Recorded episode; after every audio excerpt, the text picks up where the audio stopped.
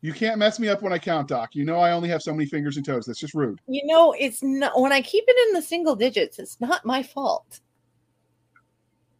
You just distracted me. That's all. All right. Hey, all you crazy sci fi and fantasy fans, it is time for your daily dose of shenanigans over here at the Blasters and Blades podcast. Just three nerdy veterans geeking out over our science fiction passions and fantastical fantasies. A place where magic is king, the sky is the limit, and space is the place. The podcast that puts the fun in dysfunction. Well, mostly that's Cisca. But uh, without further ado, we're going to let Mr. Michael Falciani. I should have asked you that in the beginning, but I forgot. Uh, can you introduce yourself and tell us how to pronounce your name? Okay, yes, I'm Michael Falciani. Very close, very good. Um, I'm a fantasy author. I have written two books. The first one is The Raven and the Crow Dark Storm Rising. And my second one just came out. It's hot off the presses. The Ooh. Gray Throne also comes from um, the Raven and the Crow series. This should be a six book series. So Ooh, that's wow. me. That's a lot of books. So is it an Uh, epic well, fantasy? Oh, it's epic. It's an epic fantasy. Yes. So I mean, it's yes, it's hear a lot epic, of- but it's also an epic fantasy. Yes. So I hear from a lot of fantasy authors, oh, it's going to be this nice six book arc, and then a couple books later, it's going to be this amazing nine book arc, and then you get Brandon Sanderson where he's like on book one million and two. So uh, best laid plans of mice and men, as they say. But you know what? As long as it's actually still story and it's not filled with fluff, like there's still really good content making the series, I'm okay with that as a reader. Like that's Me what I want. Although there are there are some authors who I worry they might uh, succumb to life uh, before they finish the series, and I'm like, no, Yes, I but must have Michael looks completion. like a young stud. He'll be fine. I'm not that young, but I, you know, the stud. I'll, I'll keep that. Thank you, thank you. It's extremely kind of you to say. Uh, you haven't I- been to a con. Most authors are very old. No, I'm kidding. I'm gonna get hurt next time I go. I'm to one. actually going to my first con. I have a lot of firsts going on right now. Which So con? It's not my first podcast. I'm going to Liberty Con, and then I'm going to go to the uh, Imogen, uh, Imagine one in, in Kentucky in Louisville. I'm actually up for an award. I couldn't believe it when my publisher Sweet. told me. Best audiobook. So- So like, congratulations. "Woo!" I will be So- seeing you at Liberty Con. I cannot wait. So I Liberty. Con, it should be fun. I hear there's lots of veterans there. I don't do peopling, um, but you know, for people that do, now is this your first con ever, or just your first con as a published author? It's my first con ever. so I'm going to be. Liberty? But my my get publisher, him like Three the- Ravens Publishing, William has already told me he's like, we have people that just want to mess you up. I was like, all right, well, we'll see. I can't wait. I guess we'll see how it goes. No, no, no. There, there's like some, there's some good. There's a book called Pros and Cons by Jody Nye and Bill Fawcett. It is a fabulous read. It's an easy read too, and it's not a very long book. If you're new to going to conventions, that's well worth picking up and reading. Okay. Um, Liberty Con is a great con to go as your first one, though. In in some ways, because it is a small con where a lot of people have been going for a very long time, do not be intimidated by the fact that it's it's not like high school because everybody's way nicer than they were in high school. Um, but a lot of people do know In each other. So theory. you're gonna have a lot of introductions. You're going to be very overwhelmed. Use the name badges. I'll put my big boy pants on. I'll take care of it. Don't worry. My biggest, my number one tip would be always realize if you're not in your hotel room, you're on stage potentially meeting somebody that might be important. You never know. Okay. Well said. I've been in, informed. Thank you. So, hmm. yeah, Doc, you're gonna be okay. You're, you're nerding out a little bit. I can I can tell. Uh, so maybe they got to give him the con with like the bumper bowling like effect on the side, so he's okay. You, you think Liberty Con's gonna be that? Uh, You know what? My very first con was Dragon Con, so he'll be way better. There's only like hundred people or so that go to that one, right? Sure. Even I know Dragon Con. I gotta find a new mother joke. All cons. JR doesn't math very well because of all the brain damage the infantry put him through. Yes, but the first few times I said that, you should have seen her face get all discombobulated. It was gloriously hilarious. It doesn't work anymore, so I have to find something else. Give me a couple weeks and I'll figure it out. You well, know, I that's gotta because I I realized that you really don't understand numbers. I can do math just fine. I take my shoes off and I can count to 20. Why, why are you looking at me like that? I, I, I'm just surprised you have all your toes still. Uh, I mean, well, you know, we don't want to gross people out. This is a family friendly show. So, we'll just move on and Let's get into how we first hold on. found. Okay, I was going to ask that question, but uh, Fine. I'll answer it since it's since it's easiest. Doc is bossy and said, "Be here," so that's how I found him. I found him because Hillbilly, his publisher, reached out to him and said, email them. This is the email. And like a brave man, he did because it is always nerve wracking reaching out to people that you've never met. Even when you have met them, it can be nerve wracking. So, Oh, was I supposed to be more nervous? his, uh, I mean, well, I mean, really some me. people Yeah, are. sure.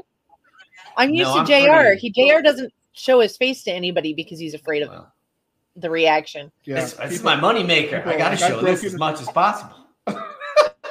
I mean, I, I've broken a few webcams. It just got to the point where like the maker of the webcams like, look, we'll just give you a full refund, but please stop. So you know, it's, it's just a thing. But you know, we go. I don't. So believe that if for a you, if you remember, if you remember, dear listener, his uh, his publisher is none other than William Joseph Roberts, who was episode one thirty nine. So Yes. you have you have uh, seen him on camera live, so to speak. Now, Doc, this is the most important question. We get to determine whether he gets to stick around. You got to ask him the to religion. stick around. There we go. So, I'm ready. Is after this we've like already insider privilege that because you like question- William? What? Is this just No, because you like Hillbilly? no, because he was Army Med. Duh. Oh, okay. Well, that works. All right, keep going. so, um, but the religion question is what JR is getting sort of at, uh, which is Star Wars, Star Trek, or Firefly. Oh, this is it's Firefly. There's no question in my mind. I mean, Star Wars and Star Trek, they're they're fine, they're good. I enjoy them. But how can you ignore the shiniest place in the verse? It's not possible. It's not possible. Joss Whedon did a great job writing that. The characters are phenomenal. Inara is oh my god, Captain Reynolds. Come on. Come on. Oh, yeah. That is by far. I mean, I'm I'm sorry, brown coat forever. I, I love the other two, but Firefly, hands down, end of discussion. You can't Anybody take wants this to guy argue, from me. please bring it on. I'm fine with it. There you go. Firefly. Boom. You can't take this guy from me. I get it. I used to have that right. as a banner, some of the lines from the intro song, but Doc Mhm. deleted it and called me a nerd. I did not call She you a doesn't nerd. understand. She's one of those. She's one of those weird Trekkies, so you know, there's no hope for her. There's nothing wrong with Star Trek. I am truly Trekkie. enjoy the Star Trek. You cannot geek really shame it. me, JR. You cannot. I will Is loudly proclaim that Henry Cavill is the emperor of mankind. Uh, You cannot geek shame me. Henry Cavill. Yeah, he's he's all right. He's pretty easy on the eyes, I think. It, it, it's not even it's not even just his looks. It's that he plays Warhammer, That is true. I did see All right, well- that. That was pretty awesome. And he record, we paints actually a pretty to him. good mini. Oh, there's no We question. did The reach guy's- out, but he never this guy's great. answered us. So It's fine. I'll still let him I'm be sure my emperor. I tried busy. that for you. I'll still let him be my emperor. He can ignore me, but I'll still let him be my emperor. So that just sounded wrong on so many wait, wait. So we're gonna save this, and we're gonna we're gonna keep that Warhammer thing. So are you a, a Warhammer fan? So you know, I I Michael? played. Um, I, I didn't play the the roll top playing game. I, it's it's nothing to do with not wanting to. I I just didn't have the time, and you know, I I was in a lot of sports. I was doing a lot of things, so my time was limited. Um, having said that, I did play Warhammer Online: The Age of Reckoning. Ooh, I absolutely. I mean, I know it's a defunct game now. I think they have something that's a Return of Reckoning. Some of these uh, independents have kind of brought it back, so you can still play that. But um, I, I so I do have some um, idea, and I was so inspired by it that uh, my next novel is actually not part of my Raven and Crow series. It's actually a dwarven steampunk novel called Ooh. Omens. Uh, I'm sorry, it's called The Dwarves of Rom: Omens of War and it takes place with dwarves are the main characters and then they have the i believe i call them the sallow skins where you have goblins and orcs and ogres and trolls and what an absolutely fun thing to write. Not just the dwarves who were fantastic but writing you know as a goblin shaman. I mean a troll seer. I mean i just i just said i'm gonna do whatever i want. People in my opinion and of course i could be wrong about this but my opinion is dwarves are always put into two categories. That are either comic relief or they're this the dour, nasty, I'm grumpy all the time. And I said, you know, those are great, but what about, you know, what about the fun-loving dwarf? I mean, my main character is a dwarven bard, and he is a. I mean, I don't know what to say. The guy's a player. No, so I think I, I love fun. that I've seen some more people willing to do the dwarves as characters. Um, Davis Ashura, he d- he took a really neat spin on his dwarves where they were actually really more artsy and spiritual. right, craftsman. right. Um, and then uh, Marc Edelheit did a dwarven trilogy, and which was a coming of age dwarven style. So I mean, I think it's great because honestly, as much as I do love elves, and humans are okay. I, I, I I've known a lot of humans, I but um, you know, it's just neat to see some of the different kind of styles of characters coming out and the different races too. Yeah, it was it was a ton of fun, and you know, I didn't stick with JR, any did we lose? tried and true stuff. I No, I'm I'm listening. came up with classes of my own, you know, dwarven bards and I, I think I, I engineers, think I things like that. Sorry, of Jr. trolls, so I can't talk because no, I said I think I dated some of those trolls, so I can't talk about it because you know NDAs were signed. It's just it got ugly. That's okay. Come on, know- Jay. It's JR. funny in my head. And he was like, "Wait, yeah, I believe that." Doc, you're supposed to laugh. All right, I need a laugh emoji so that way, like you know when we're talking when you're supposed to laugh, like maybe a clap jar or whatever, like they have on TV. We'll, we'll, I don't we'll figure it out. I'm laughing on. on the inside. There we go. So, on to fantasy because we're definitely here for the fantasy hour. How about it? Lord of the Rings, The Wheel of Time, or Game of Thrones? Yeah, you know, I have to go. I, I probably wouldn't pick any of those if I didn't have to. Um, Okay, so what would you pick? oh, I, I would pick. You know, my favorite author is David Gemmell, and his Rigante Okay. series, to me, is you know second to none. Now, of course, you know, Game of Thrones. I really like the show. I, I'm not going to tell you I hated the book, but to me, I need characters I can relate to.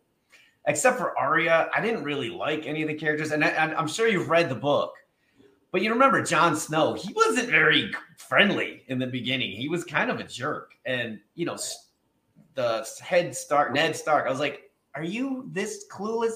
They're going to betray. Well, what did you think was going to, I mean, get get a clue, dude. I, I don't know what to say. So, and, and Lord of the Rings, of course, is the grandfather of them all. I, I, I'm not going to say anything negative about it. It's, it's a great show. Um, No, but great, you it's a can great just read. You can just not jive with it though too. That's totally.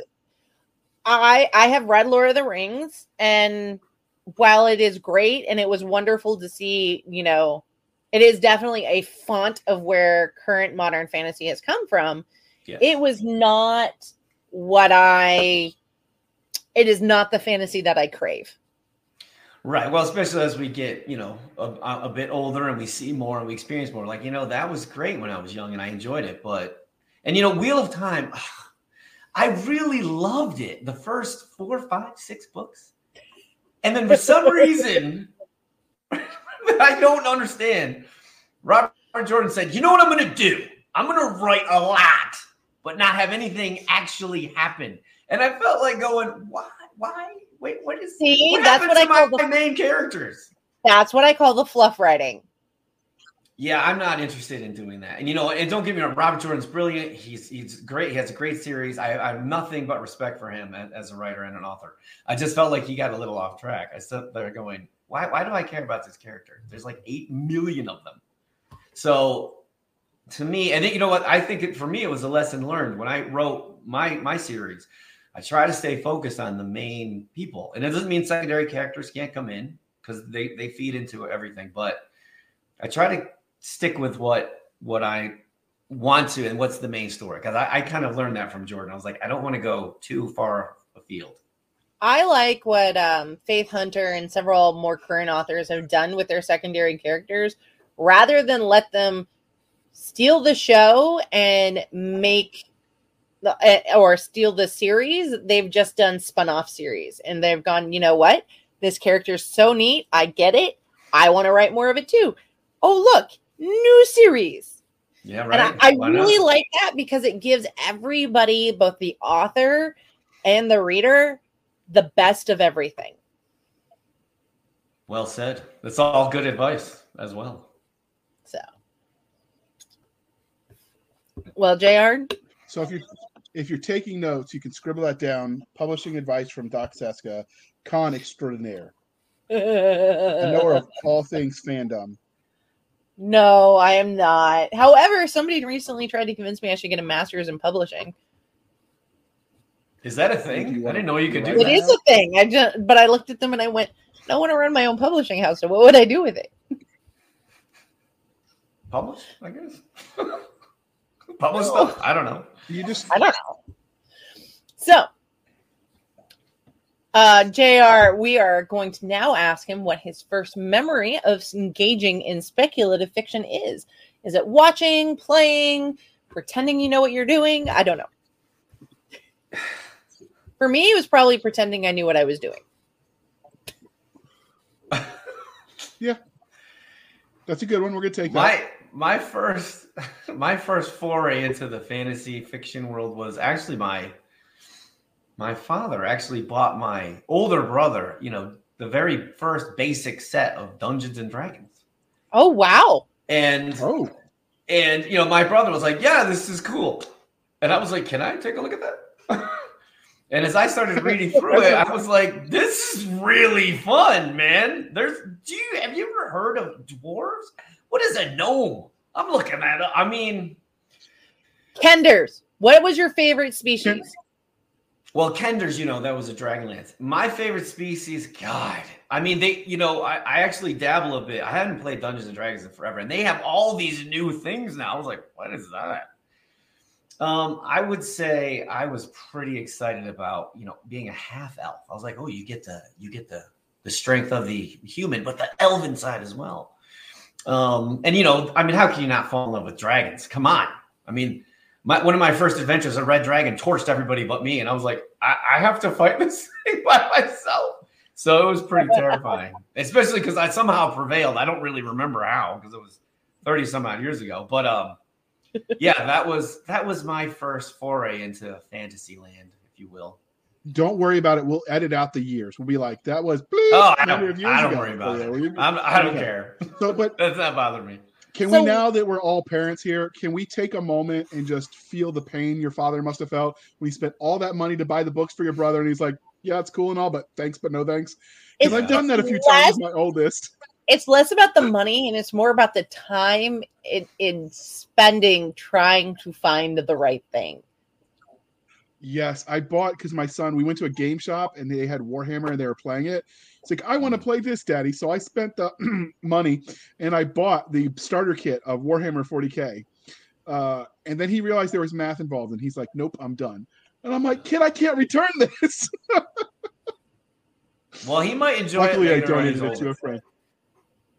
Uh no, he he he moved on. It's cool, but I I gave it away to a to a military buddy. But it was just like, ooh, that hurts. Now I'm like, we're gonna go in super cheap, and then if you like it, we'll talk. I can't say anything since I have two Warhammer armies downstairs. Well, if I had known you were dwarves, and, into it, I dwarves gonna the do his head, greenskins. I have um, I s- I- Sisters of Battle, which is the 40k, and I have Wood Elves, which is the fantasy version. Okay. Can you can you mix the two together? Uh, in the if you've got one army or a different army, can like the two game systems collide? No, The fantasy Warhammer and the, No, the other one? no, no, no, no. Yeah, I don't Just think so. I don't think the wood elves are going to shoot their sticks at the laser gun Well, wielding. The thing whatever. is, like Warhammer Fantasy is built more on classical military strategies. Wood elves are are more of a skirmisher than most of the units in there, but you're talking more like Roman legion tactics, whereas Warhammer 40k is more. It's not really a skirmish. But the movement is more of a skirmish style movement. You don't have as many movement trays that you have to work on. So no, Jr. You can't. He just likes to see if I'll I'll lose my brain one day because he says something stupid. I'm, mean, I don't think it's stupid. I'm just inquiring minds want to know. I've never So, played Warhammer. Because JR is at a loss My- for words. We're going to continue on with what is it that you love Oh, about you just- speculative fiction as a genre? Um, yeah, I, I, I mean, I think it's just the the building of the worlds and seeing how they interact, the characters interact, and you know, I, I was on with um my my publisher and our narrator Joshua Saxon is brilliant. He's so talented. And one one of the I think one of the compliments that he he had given me was when he talked about my book. Um, he said, you know, this could be an espionage novel, and the magic in the background just you know is thrown in because it's a fantasy novel, but it's so well written. You just you just believe everything that you read, and you know when magic does come in or these fantastical creatures go, do come in, it's just you're like, hey, of course that's what's there. That that fits the world. He's he's made this incredible you know place, and it, to me that was kind of the big thing. I really enjoyed that. It was really nice of him to say.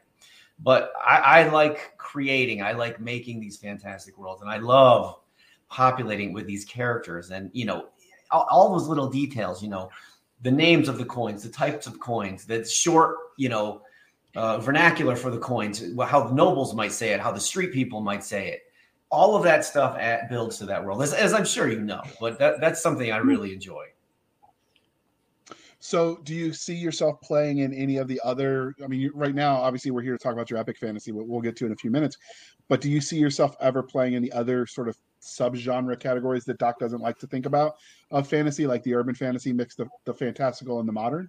Oh yeah, there's no question. Um, I was lucky enough to get into um, our an anthology, which was uh, it came from the trailer park, and that's an urban horror fantasy. And I, I had never written anything like that. And my publisher said, that's "Hey man, you want to put in a story?" Yeah, yeah. And and when I started writing, I was like, you know what? I'm going to do something different. I'm going to write my main character is going to be a 44 year old woman from the south, and that's going to be the point of view that I'm going to type and, write about. And so I just went. I said, "All right, this is going to be fun." And I gave her such an attitude, and she was snarky. It was she was absolutely so much fun to write. So yes, I, I do uh, plan on dipping my toe into the other genres. Yes.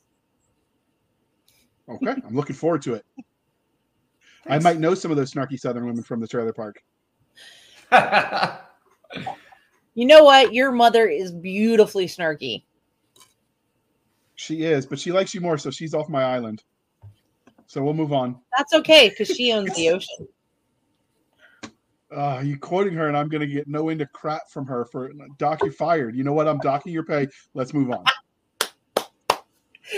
okay. I, I, can I can step away if you guys need to hash something out. no, no, no. This is just how Jr. and I show. Uh, okay. the army broke us. This is how we show affection, or actually just tolerance for each other some of our normal army greetings are not family friendly, so we have to edit ourselves accordingly. Like, hey, F face is probably not what what uh, Anchor FM wants on shows that they put ads on.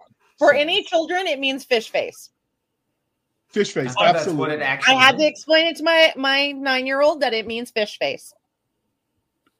Okay. We're gonna stick with that one and move right along, Doc. Hey, it is the fantasy hour. So, on to what about how did your love of the genre transition into your writing in it? I think that it's actually my disgust for some of the books that I read. I was like, I, I, remember, I remember, I felt like there was a rule. I was like, if I buy a book, I have to finish the book. And I remember getting through it. I wasn't going to say the series, I'm not going to say the author, nothing like that. But I got halfway through. I was like, this is just terrible. I, how did this get published? And I remember I was only like 13 or 14 years old. And I fi- sat there and said, I, I feel like I could write a better story than this. Now, as a 13 or 14 year old, I could not write a story that was better than that. But, but you knew I, you had the potential. Well, I certainly wanted to. I don't know if I had the potential. I mean, I, to me, people ask me, you know, how long does it take to write a book? I like, you can write a book quickly. The real question is, how long does it take to write a good book? And I'm hoping mine are good, but you know, it, it takes a long time so yeah, when when I started reading some books I didn't care for, I, I finally said, I think I was 22 or 23 years old. I said, I'm going to start my own. It was just going to be a story. It wasn't even wasn't anything. I was like, yeah, I'm going to start writing. And 25 years later, you know, after you know decades of working on it, I, I finally got to the point where I was like, I'm ready to send this to a publisher. And you know, luckily, Three Ravens came along, and they, I, I remember they told me, well, we'll hear from you. You'll hear from us in maybe 10 months. I said, okay, well, I guess. I think it was like four days later, I heard from Scott, and I was like, I thought you said 10 months, you know?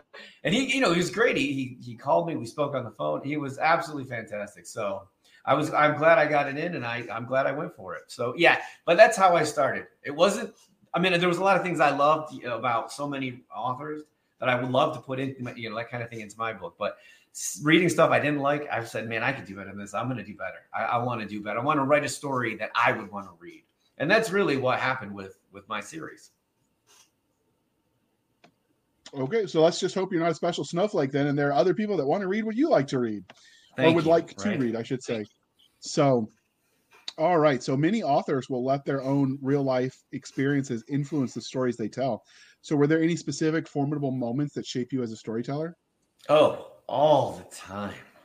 All the time. I mean, whether it was something I experienced when I was in the military, um, even a certain way someone may have addressed me at some time. Whether if I liked it, I might add that as, oh, you know, here's something good, here's a compliment. Or many times, people that are not very nice to me, I'll sit there and say, oh, okay, I'm going to write a character similar to that person. So yeah, I, I get You influenced all kill the them in time. horrible ways. I mean, I mean sometimes, but we'll see. I don't want to say too much about it. But yeah, there's I mean, there's always an influence, you know, and, and I'm I'm a teacher in real life, so I get all kinds of you know students asking me questions and the way they answer things and things that I see that they deal with. And I'm like, you know, some of this I can use, some of it I can't, but but just not being afraid to do things throughout my life. I mean, so when what I went do to you school, teach? Well, I do you teach? currently am the PE teacher at our school. Before that, I taught fifth grade for many, many years, uh, 18 years or so. Wow. I've- I'm just finishing my 23rd year in the in the school district. So, but right now, I am living the dream. Like, you guys want to play kickball? Let's go play kickball all day. It's the best. So, do you make them do like square dancing, like I remember my elementary school PE teachers did? That was horrific, by the way. No, Don't do I that. don't. I don't make them do. I mean, I pretty could, but no, we, we do other things. And square dancing, nothing wrong with square dancing. It's fine. But you know, I'm working on. If you know, want to read his books and you like square things. dancing, he still loves you. I'm not, I'm not really the Doc, I don't think square we've ever dancing had- type. I, I don't think we've Uh, ever had anyone quite so diplomatic on the grade show before. but um, it wasn't fifth grade. It's a little older than that, Jr. Just I don't let you know. remember. It all So, blurs uh, together, but I just I, I, can we take a moment and bask in the fact that we've never had anyone on the show quite as diplomatic as Michael here? What are you talking about? I am Joe Switzerland. I am not taking sides on anything. Sometimes that is diplomatic. Absolutely. So, so you. I just want to get invited you were in back, so I don't want to get yelled at. so you mentioned that you were in the army. So we ask all of our authors that are veterans this question. But how do you feel like your time as a soldier affects the stories you tell? Well, I mean, you know, so many fantasy things um, uh, have to do with military and and ranks and and the way people uh, are portrayed in those ways. It's really nice to have a uh, some knowledge of that, some background. And you know, I mean, just in my steampunk novel with the dwarves, I have an engineer who one of their weapons is a rifle, and I remember all that training I got on how to shoot the rifle, and all that stuff comes in comes into play. You know, the, the way to throw the throw the grenade and what the different grenades do. I mean, What- there's quite a bit from my military background that is helpful when I'm writing these things. And the funny stuff happens too. uh, Throwing the grenade was like the best part. that was fun. That was a cool. or you cool. you get the idiots who drop the drop the grenade and throw the pin instead. That's always pleasant. we did um, have someone like so- that. They used to draw stuff on their helmets, right? when they messed Yeah. up. Like the people that stared at the grenade, they would draw these big eyes. I was like, "Why are you looking?" They told you a million times not to look. Yeah, no, so um, so much fun. you, you mentioned using some of what you did in the army uh, into your fantasy uh, fantasy novel. So what exactly did you do in the army? Oh, I was a. I mean, I had I actually did two MOSs. One, the first one I did was a medical lab technician. You want somebody to study urine? I'm your guy. You want someone to take a look at your fecal matter? Look no further. Drawing blood. I can do that. Our, our old motto was stick and move.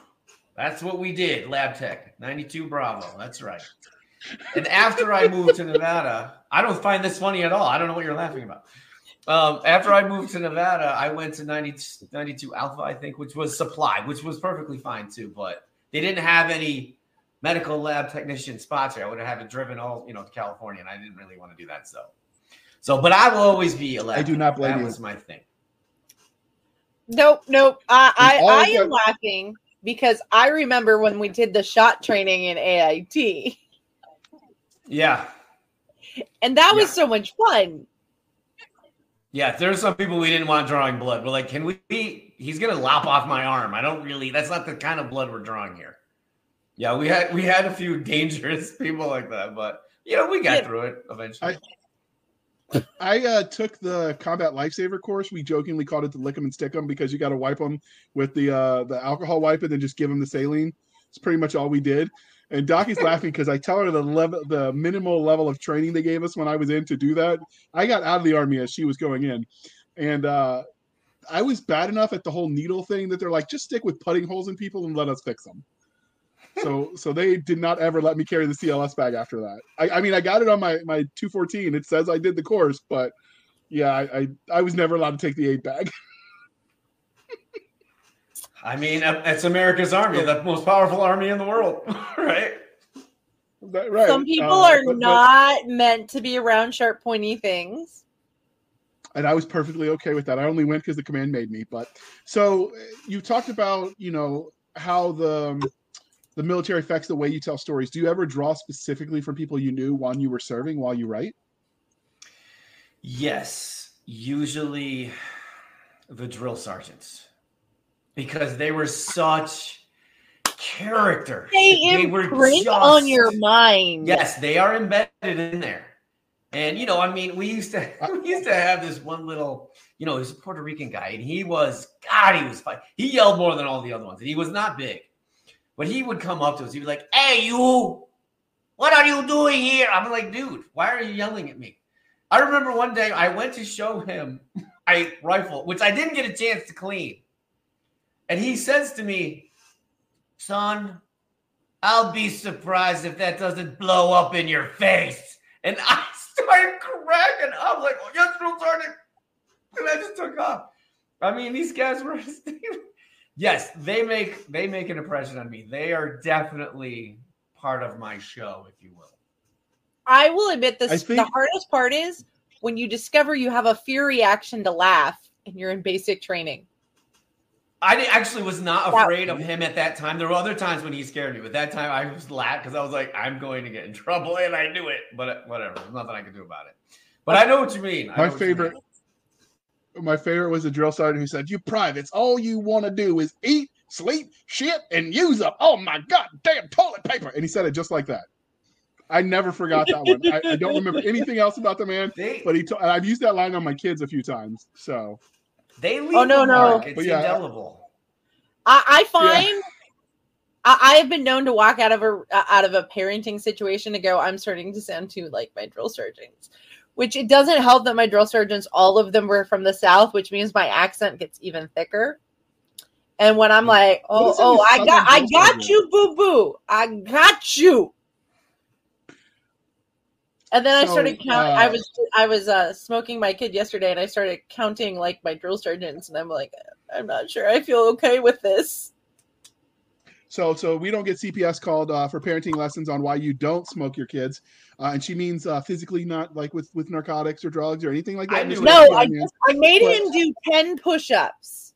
Ten. Email. that's nothing. You're Okay, I made him and his two you need to be friends do nicer. ten push-ups, and um, and some of them I don't think have ever seen push-ups Hmm. before. so the PE teacher sitting next to you is saying those are rookie numbers and you need to get them up. But uh, so Michael, I didn't you- say anything. I'm just Does your- saying that's not that many. I, I'm just saying we can read body language. But so does your time in the army affect the way you engage with content as a reader? We've talked about how it affects the way you tell the stories, but thinking about when you engage with things as just a fan of the content, does your time in the army change how you how you read things or watch the shows? Oh yeah. Oh yeah. It definitely does. Um, I'll go ahead and look at a show, and I'm like, that's that's not the way it's done. His his insignia is on the wrong side. What what is going on? Who is in charge? Yeah, I I I will sit there and and critique it when I know I try not to do that, but sometimes I'm just sitting there going, who, who, who put this together? What's your first general order? You don't know. You don't know. You don't even know what a general order is. So, so yeah, it's uh, it does affect I actually, it, especially when I'm reading, you know. And then yeah. it, on the other when side, there's there's people that write stuff. I'm like, wow, this dude, this person knows what they're talking about. This is excellent. Yeah. So the, when I was younger, I was absolutely convinced that the, they got the uniforms wrong on purpose so the government didn't get mad at them because it's not a they're not like impersonating. But now looking at it, like having been in the industry that creates creative content, I know they just didn't have a freaking clue. Because yeah. you know, you in theory you can't impersonate military personnel. So I'm like, oh, they had to get it wrong. But but now we know better. And Doc is rolling her eyes at me and trying to hide it. It's okay, Doc. You're gonna be okay. Ask him the fandom questions. These are your favorite questions. They are some of my absolute favorite questions. Right behind JR, when was the last time you slept? No, I'm kidding. So, um, one second. Have you had any cool fan art of any of your work or cosplay yet?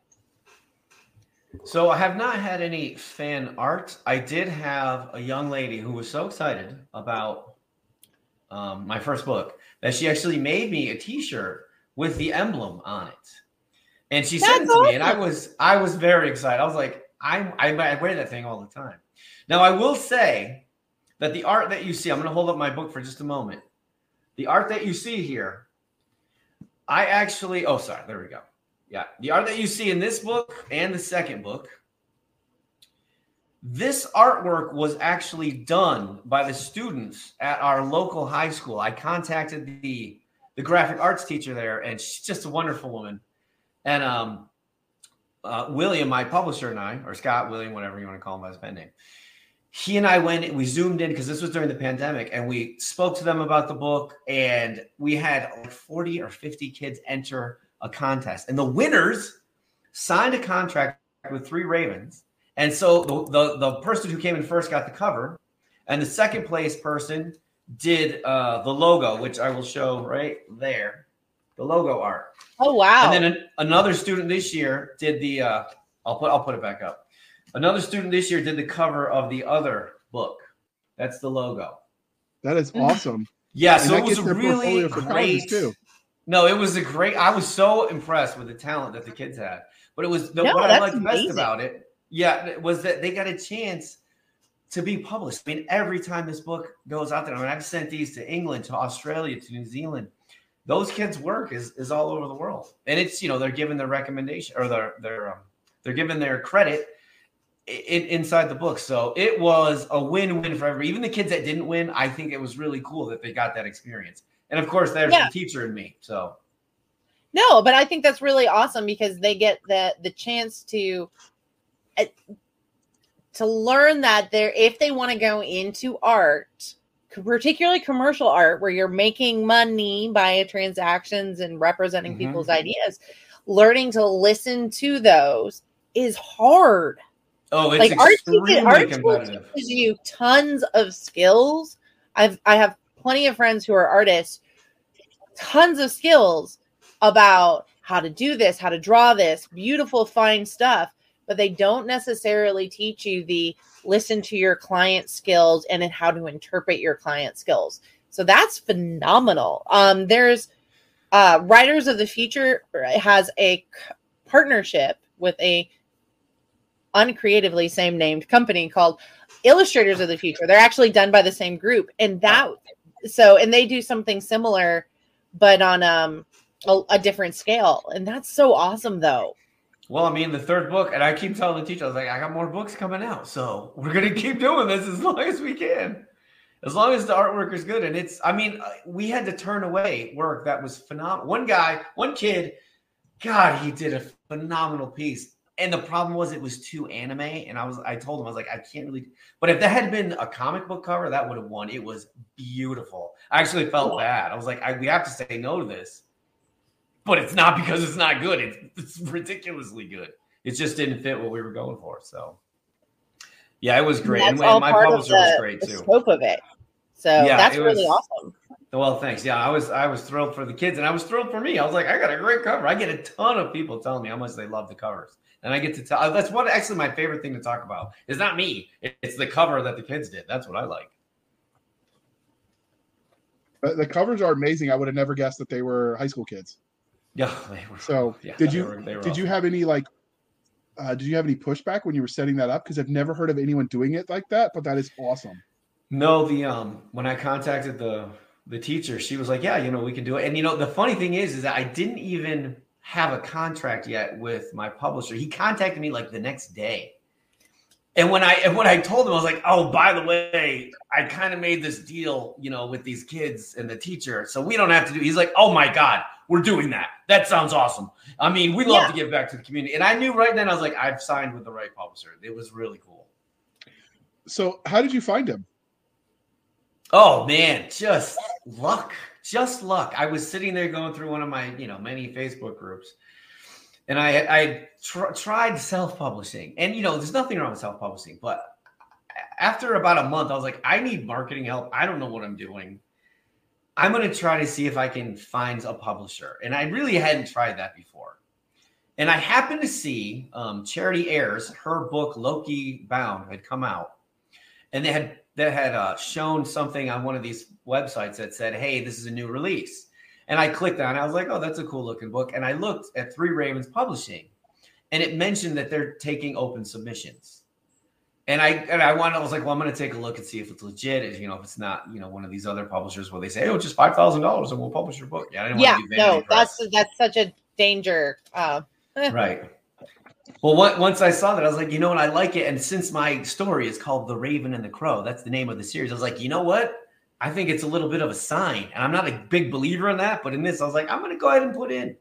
And like I said, you know, I was like, well, you know, 10 months, I'll have to wait. I, I heard back that week. So it was really exciting to hear. But that's how I, that's, I was just dumb luck. Really, that's how I, I got on there. Cool. So- What can I tell right, you? back to your fandom questions, Doc. Back to my fandom question. So, has anyone asked you for your autograph out in public? So they they asked me for an autograph if they buy the books. I have I've sent out maybe almost 400 signed copies of my book. So I can't say that they've come up and said you're so famous. Can you autograph my you know my forehead? No, nothing like that.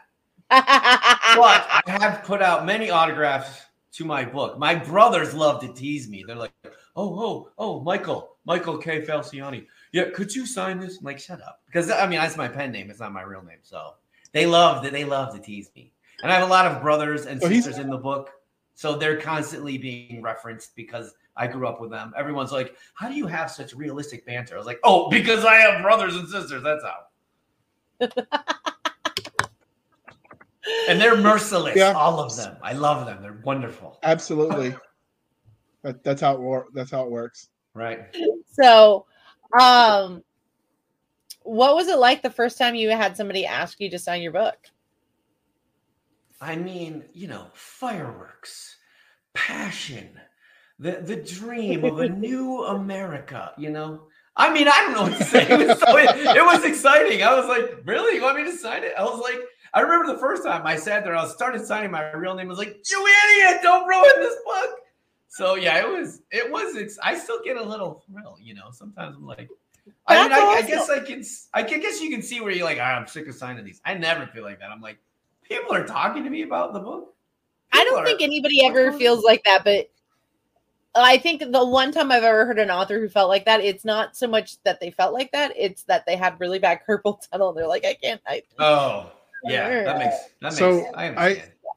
I was so nervous the first time because I don't normally like when I sign my name for real for like checks or whatever, I just scribble. I don't even make attempts to make my cursive legible. But when you're Right. signing autographs, they kind of want to be able to read that it's your name. And I was so nervous about getting the cursive right that I spelled my name wrong. yeah. So you're already one up on me. Wait, wait, wait. that. and people wonder why I pick on you. It's all good. Just I care. say. All right, Doc. You got you got to get your last fandom question before you die. I can't let you die on the show. So, have you had any fun or weird fan interactions yet that you want to tell us about? So Other than your siblings, your siblings don't count.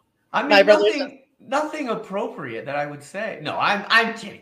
Um, I haven't really had. I've, I've had quite a few people reach out to me. Um, I've had a couple people come up to me and say, "Hey, you're that guy. I saw you on the news.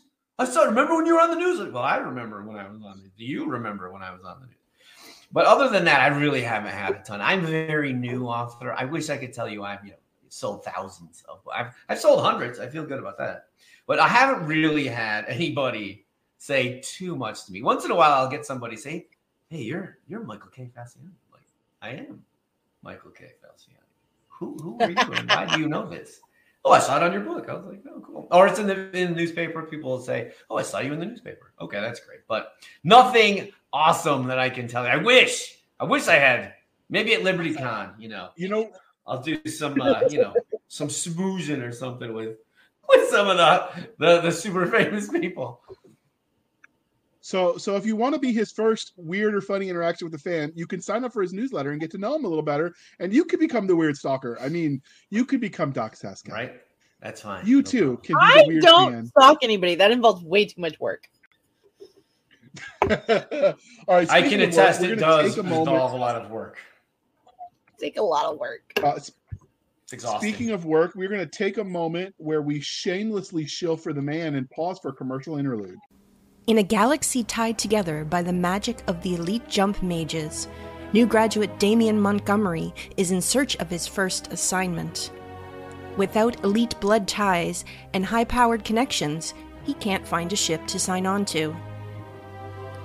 A pirate attack left David White with a damaged freighter and a dead jump mage. The dead mage's grieving father blacklists him and makes it impossible to hire a replacement. Without a mage to jump his ship, he's stranded.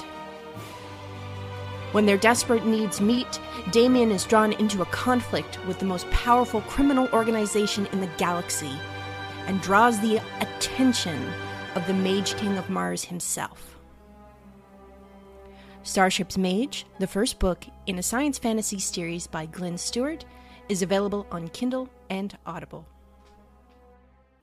All right, thank you for sticking with us for that commercial. Doc is trying not to die as she chokes on her water, um, and instead, we're going to go back to talking about the books. So, are you going to survive, Doc? I know it was a long Yeah, commercial. yeah, no, my eyes just bothering me. It's allergy season, and It's allergy season. Yep. So this is the part, Michael, where we talk about everything you have written. Uh, so can you give us the Reader's Digest version of your body of work? So yes, my this won't take that long. I don't have that many books out yet. Um, the, first one is my first novel, The Raven and the Crow, Dark Storm Rising. The second one is The Raven and the Crow, The Gray Throne, which had just come out. Um, the third book in the series, I actually am on. I don't know. I'm on chapter twelve, I think. That one will be called The Raven and the Crow: Shores of Blood. Now, I do have a new novel that's coming out. Uh, my publisher and I was just talking about it this week. This is the aforementioned steampunk, dwarven, epic, high fantasy novel. I had to make sure I threw every single genre in there or subgenre, and they're all true. And that one is called uh, "The Dwarves of Ram: Omens of War." I was lucky enough to write for uh, an anthology, which is also up for an Imadjinn Award, which Ooh. was um, it, it came from the trailer park, an urban story uh, that I wrote, an urban fantasy called "Hell Hath No Fury." Um, and then I have another one Like that a I, redneck I scorned. well, I'm not going to say anything about it, but it's very it's very fun. you have to pick Um, up the story, and then you can make all the comments. I have man, I did have a comment about it, but perhaps I can tell you later if you guys ask me. Um, but the, another one that I'm working on is one called The White Death. We put in for JT Posthumous Embers of Corsari, which is another anthology coming out. It hasn't been accepted yet, so I'm hoping JT. I hope hope you like it. and then I have one other one. Oh, the uh, the volume two of the Trailer Park is also coming out. So I haven't written that short story yet, but I have a great idea of what I want to do. So uh, those are my published works and my upcoming works, so to speak. Okay, so that all sounds fascinating, but today we're going to talk about the uh, Raven and the Crow, the Dark Storm Rising. So, Yes. what uh, was the? How did you get the premise for this story? Like, where did you come up with the idea? Oh, it's so Too much time in gym class. No, I wish. Too many Um, huffing too many cleaners? Cleaning those mats? I'm gonna let Doc answer this. She's all over it. I like her answers better than mine. So, um, you know, as as somebody who's been a fantasy fan forever, you know, I always have ideas rattling around in my head. But I was actually working. It was my first summer here in Nevada, and I had not been to Nevada. The scorching temperature is 100 and plus degrees. I didn't realize summers there was no clouds. It was all blue sky, hot air, dry. I was not used to that, and I was working. Yeah, it's a great way to dehydrate everything. Oh, it was great. Yeah, I was not, I was not ready, and I was working at a steel factory that my my my mother in law got me a job out there. I like to think of it as survival of the fittest. Now that I think back to it, but as I was working out there, I was actually working as a rebar fabricator, and I had to make these. I mean, gigantic rings. They had to have been ten feet across, and I had to make you know thirty or forty of these things. And then I had to somehow carry these things across the uh, wonderfully uh, named boneyard. And as I was walking along with this gigantic ring, I said, I wish I could just set this down and step through it and portal my way over there. And the light went on. I said, Oh, that would be kind of a fun thing in a fantasy story. And once I had that idea, I just said, I'm going to roll with it. Now, of course, many things have changed since then, but that's where I got the original idea to say, I'm going to write a story about that. And there, was that's where it happened on the dry desert boneyard of the steel factory that I was working on. Getting paid 750 an hour. Boom. That's right. Those were the big bones back in the day. I mean, I mean, I don't uh, like to brag, but that's what I was getting paid. So terrible. before we dig It's in, terrible. uh, I am going. This is why Doc, try not to. you got to go for at least a skilled skill, if not like educate. Like a college degree isn't the only way, but definitely get a skill. Ooh, Yes, yes, I would. All right, so we're gonna Look at that's a good look. we are going to take a moment and and you've told us how the uh, the process of getting the art cover. So instead, let's twist that question a little bit. Um, how did you pick what you wanted them to draw? Like what you told them, hey, this is what I want the cover to have. So yeah, w- William and I went in. He he talked to them about the publishing process, um, and you know the illustration process and how it had to pop and had to be great. I went and I explained several of the scenes to the students. Uh, I talked to them about you know this is what's happening here. I wanted to say, listen, this isn't some happy-go-lucky fairy tale. This is a dark story. It takes place up in the mountains. I talked about this waterfall that we see here.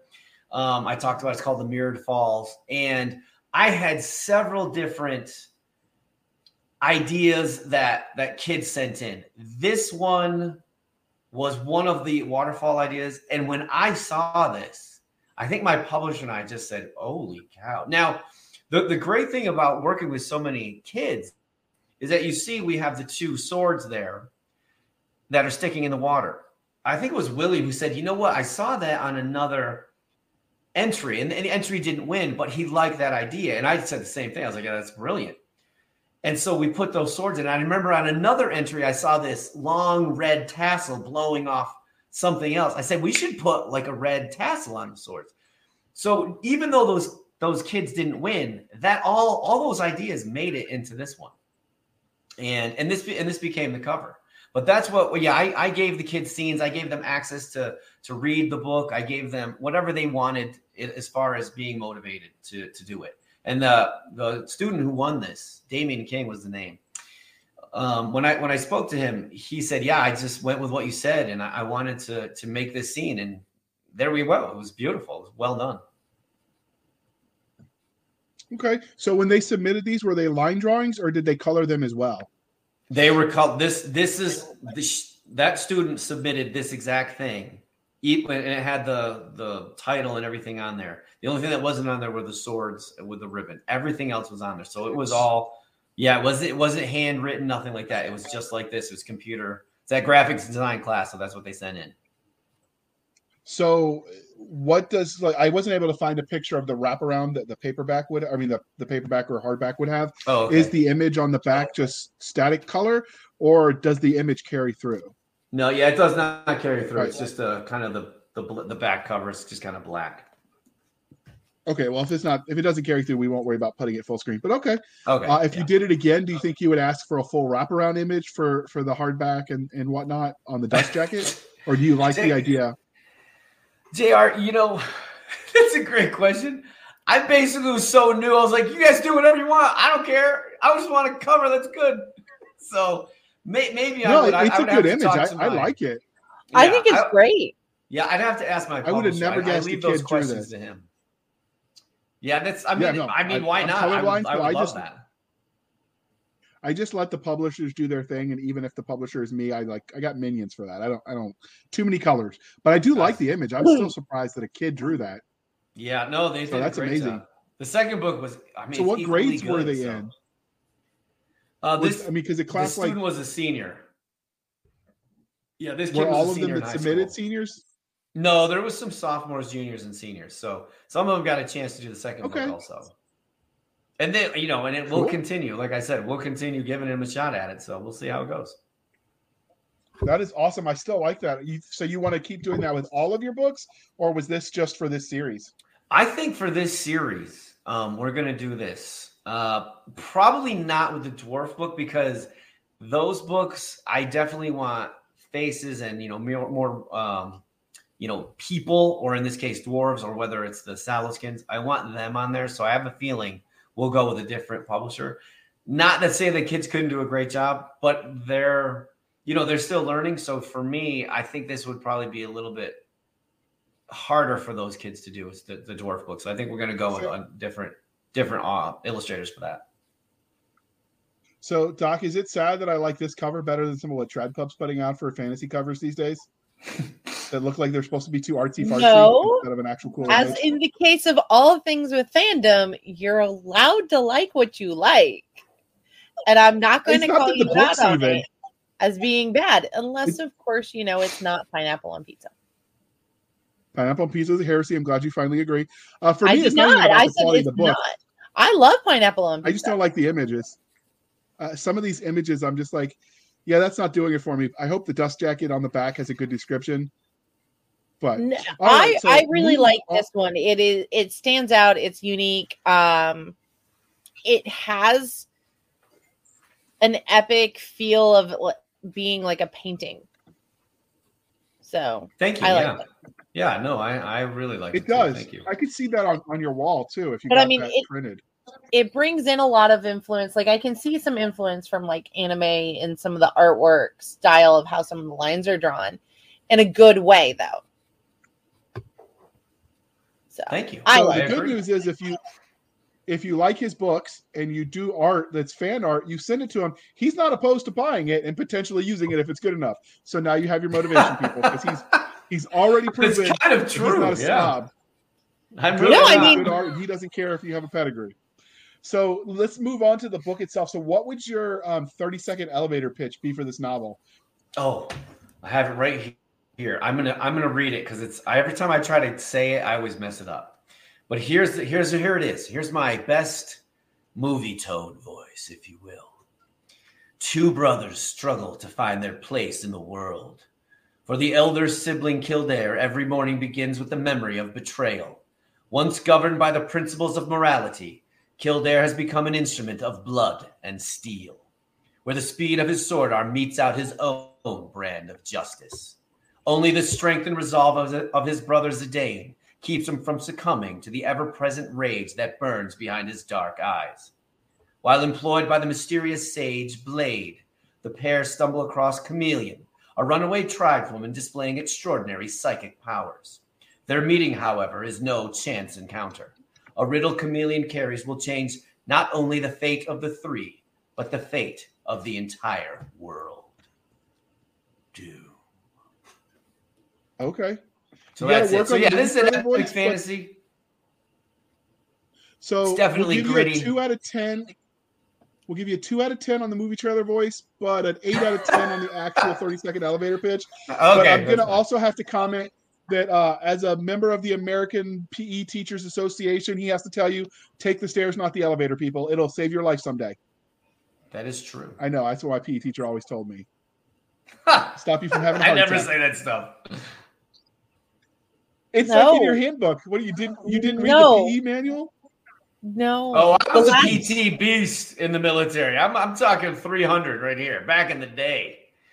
But uh well, they, these guys know what I'm talking about. So they had a PT of, score.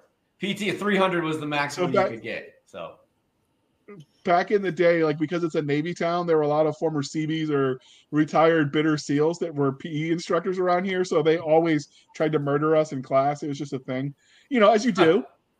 Uh, no, I was just so, remembering the last time I got fussed at for taking the elevator, and I had the best comeback ever you could have in the army. Which was? He goes, you know, special as well, because I was pregnant at the time. And he goes, uh, Al Qaeda doesn't have elevators. And I went, they don't have sergeant majors or colonels either. I'll take it. Thank goodness I was so, seven months pregnant. I got away with it. Oh, goodness. I found that in the early GWOT, you could get away with a lot because they were more worried about the war. But um, I wouldn't try that at home, people in the modern army, because, you know, they're not in the sandbox as much, so they they probably. Oh, I, I would love to see what a healthy soldier would get smoked with for that to a sergeant major. However, as I said, I was seven months pregnant, so you do get the "I'm making a human life in my belly" pass. So instead, we're no, gonna go back. I, I had the I couldn't breathe if I tried going up three flights of stairs, and they wanted me upstairs. So that is fair. So um, with my blunt force segue, Michael, what do you think makes your Dark Raven or the Raven and the Crow series special? Oh, you know, there, there's so much here. Um, I, I, think the the character interplay um, is is I, am not going to say how great it is, but for, in my in my opinion, it's really just realistic. It's fun. It's a dark, gritty novel. These are more anti-heroes than heroes. It's the opening scene starts off, and it could it could be anywhere. It happens that you know happens in a in a small uh, underneath a castle gate, I, as I recall. It's just gritty realism with fantasy kind of you know over overlapping the rest. Um, I have heard people tell me that one of the things they liked the best about it was just the world building, the way the characters interact with one another. It's very believable. It's very real. It's something that they feel like when when, when they when they see it or they, they read it, they just say, "Man, how how did you come up with this?" And I just say, "Yeah, I got a lot going on up here. I don't know." But to me, and it's it's a it's just a fun kind of read where you you quickly get entrenched in what's happening, and you're like, "All right, I want to see what happens with these guys." And as my as I heard recently, they always do the opposite of what you think they're going to do. And I don't know if that's true or not, but somebody said that to me. I said, "Well, there you have it." so, and you know, there's there's a second storyline which deals with a, a, a princess, and uh, there's a they're, they're vying for the crown. There's there's going to be um, you know a, a, new high lord, and whoever marries this girl, this is the laws of this country. So we see that part as well. And again, you know, it gives me a, a lot of fun to, you know, write this this female character who can't stand being kind of in the background where this in this male dominated society and she you know she finds an ally in in a in an ambassador and the two of them kind of take on the rest of the of the suitors and you know that part is also a lot of fun. It's really political. Um there's there's just a lot that goes on but i like to think that it all just kind of flows nicely. And you know eventually these two storylines you can kind of see them. They are you know there's things dropped hints dropped here and there that eventually they are going to come together. And that, and that of course does happen in, in the second book. So, and I, again, I don't want to say too much about it in case we have some people that want to read it, but I have heard very good things about it, which I'm very humbly thrilled to hear. Really is exciting. So, is this the book that gets me? And then, sorry to interrupt you, Doc. Is this the book that got the nomination for the award, or is it yes? This this is well, the book two just came out, so I don't think it got entered in anything yet. But um, this is the one that got nominated for the award. And the audiobook for this is what got nominated. Um, it's my very first book, so the idea that it got nominated for anything, I mean, it's a finalist, and I just sat there saying, "Okay, that's what happened. I got an award nomination. How did that happen?" So it's I'm really exciting about. Uh, really excited about it, and I'm. So I'm when did thrilled. book one come out? Book one came out June 15th, I believe. And book two came out. Oh, it it just came out in book form. Uh, the second book came out, I want to say March 5th or So, Doc, 6th. Are these books Something like eligible for the uh, Dragon, which is open for nominations now? I'm checking the award opening of when things open up for the nomination period. Book two would definitely be. So the real question is, would book one be eligible? The person of it. that. I don't know. I love how JR likes to throw things in it. So when was book one come out? Did book one come out? Book one came out uh, June 5th, 9th or 15th of 2021. So book two would be eligible, but not book one. Okay, there you go. So if your fans are listening and you want to nominate his book, Oh wow, I put up the Dragon Award, wrong banner right there. It's okay. I mean, I wasn't going to question it. I was just going to go with it. But uh, so if you want to nominate this, the Dragon Awards are open, and book two, this the sequel to this is uh, is eligible. So do the things, people. Now, Doc, you get to ask your questions. You really just say do the I'm thing? done interrupting you. I promise. I'm done. Okay. JR's not done. He we all know he's not. But which tropes do you think you really had fun playing with for Darkstorm Rising? What I you skipped for a second there. Which what? Which tropes do you really feel you had fun playing with for this? Oh, tropes. I mean, I, I I will tell you, I have so many great characters that I love. The fantasy trope that I like the best is that kind of anti-hero, grumpy. I don't really care what you think. I'm going to do whatever I want. I mean, that was my my publisher's like my, my one of my main characters is named Kildare. Every time he is in the book, my publisher is so excited. He's like, "Oh my god, I can't wait to see what he says, what he does, how's he going to act, who's he going to yell at?" Because he's just miserable all the time. He and then once in a while we'll see a glimmer of who he used to be, and you start to say, "Oh, maybe he's not always this terrible." And the, the great thing about that him is that uh, his brother Zidane will kind of offset that that being so just miserable with being, hey man, come on, you know, and he's God, he's got so many great one-liners that he'll just throw back at his brother. And yeah, those that's my favorite thing to write about the- with the with the trope is those kind of gritty anti-heroes that just don't put up with anything. You know, they did try. They tried to be, they tried to do the right thing. And that, you know, that didn't work out for them. So they're like, it's us against the world. We don't really care if we win. We're going to fight the good fight anyway. And that's that. You don't like it, get in line with everybody else who doesn't like it. Who cares? So yeah, they're they're pretty. That that's my favorite thing to write with with uh, with those guys. So, do you test these one-liners against your siblings to make sure? Where do you think I land the way got them all from? these half of these one-liners are the stuff they say to me. I'm like, hey, how's your going? What do you mean, how's it going? Yeah, no, they they're. I, I have a very blessed family. They're just brilliant. They're all wordsmiths. They're all great storytellers. They'll, they'll sit there and say, hey, no, I don't tell any stories. And then they'll tell me a story about it. Yeah, whatever. So yeah, I, I was very lucky. And you know, having been in the military, having you know gone to, to, to college and being in a being in a fraternity, I heard all kinds of people giving all kinds of people you know crap for what happened the night before, and you know sometimes it was me. Oh my goodness, just so many good things you can use out there in the world if, if you listen, and that's and that's what I do. I'm a good listener. I'm, I talk too much probably, but that's all right. I don't mind. That's No okay. such thing on a podcast pimping your books. So, True, true point. Good point. But uh, I'm, I'm enjoying it. So if, if we're having fun, we hope the audience is having fun. And if you are having fun, be sure when we post this to comment in the sections uh, and go for it. So, did you? Um, before I interrupt Doc again, because I can't help myself, when you picked the narrator, it's gotta be See, I told the narrator- them I was right. Shush. Uh, did you actually pick the narrator, or did your publisher pick it? Because you said the narrator got a the narration quality is, is nominated for an award.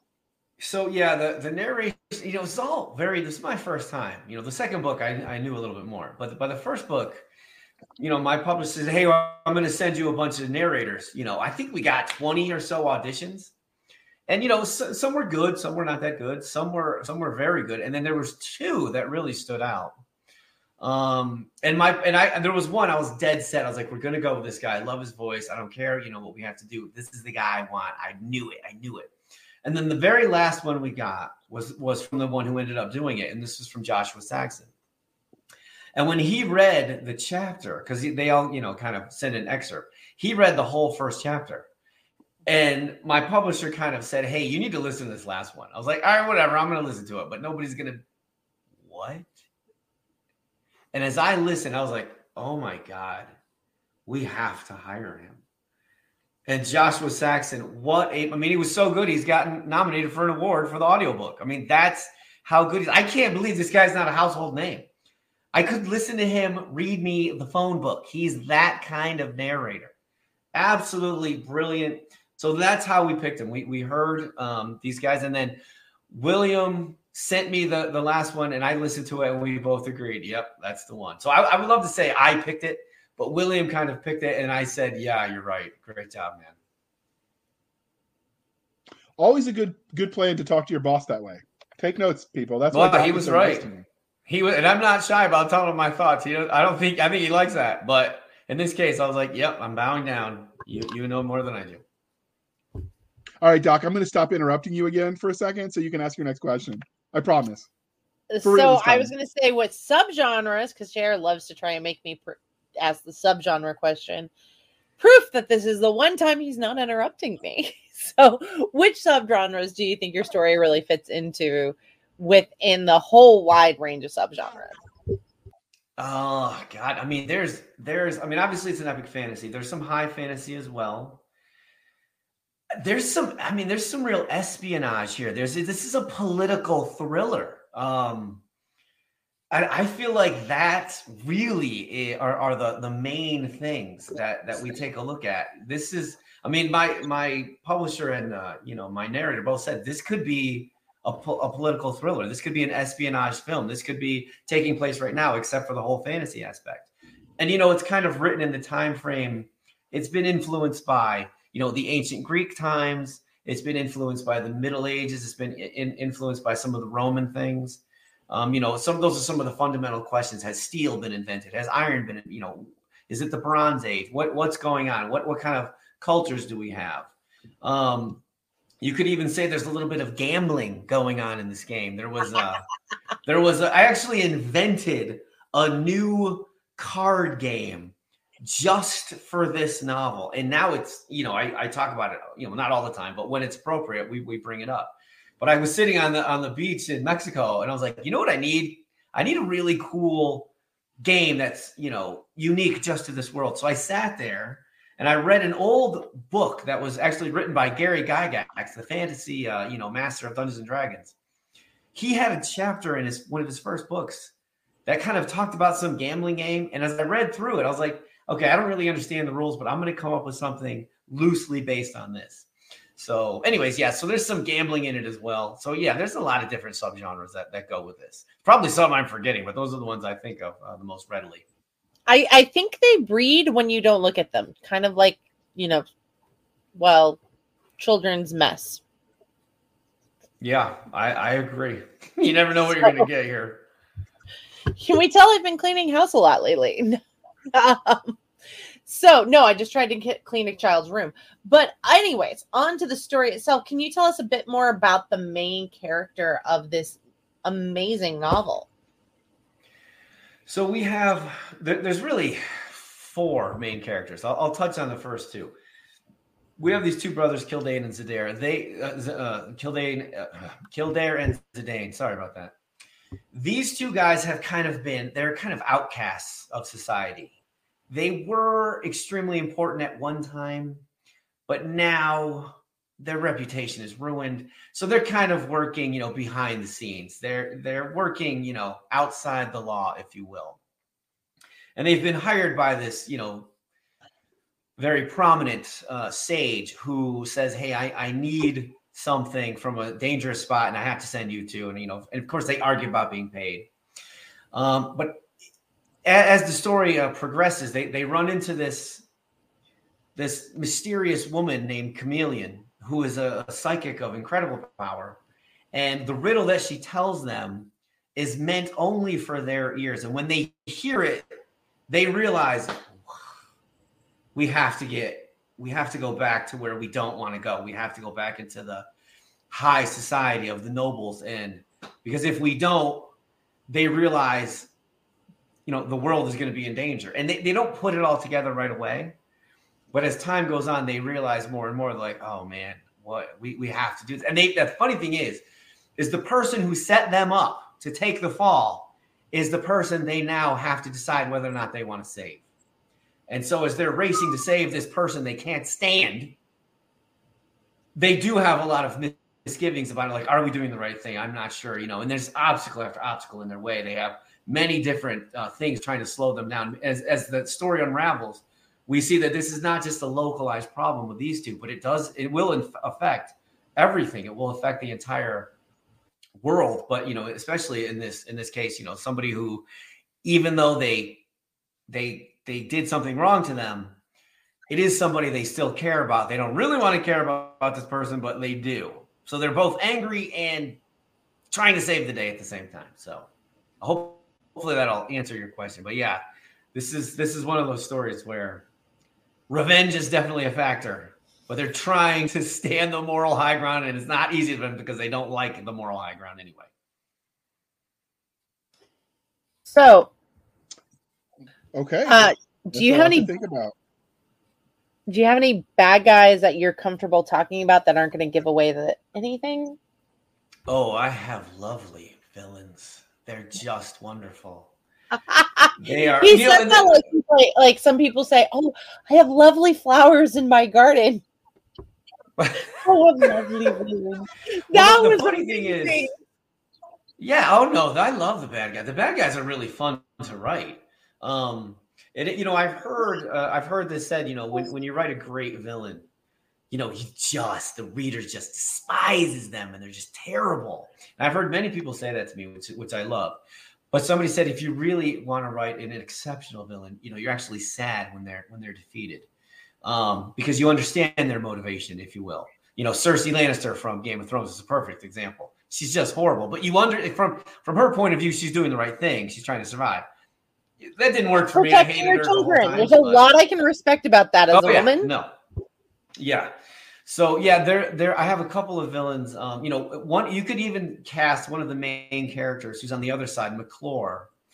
He's a good guy, but he's the guy who helped, you know, cast these two out of society. So you could say he's both a good guy and he's a villain in in, the, in certain, you know, depending on how you want to look at it. I have another one um, named Elephas, who's this just demon mage steeped in evil, and he has his own agenda going on.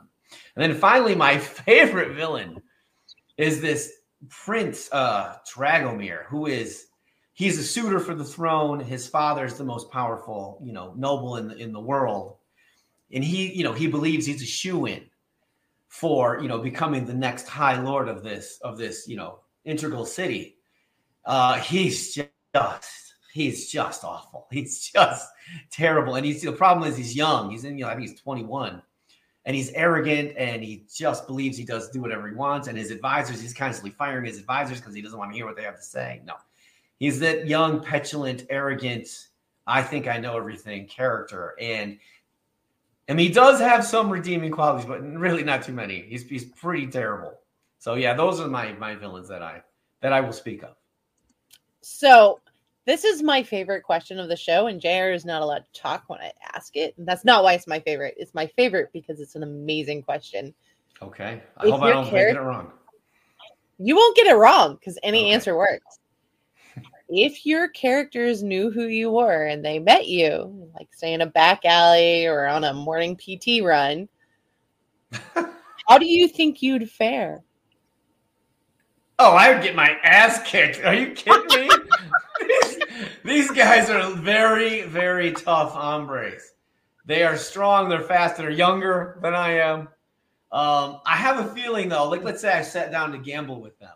I have a feeling that, you know, we might get along pretty well, even though we're kind of adversaries as well.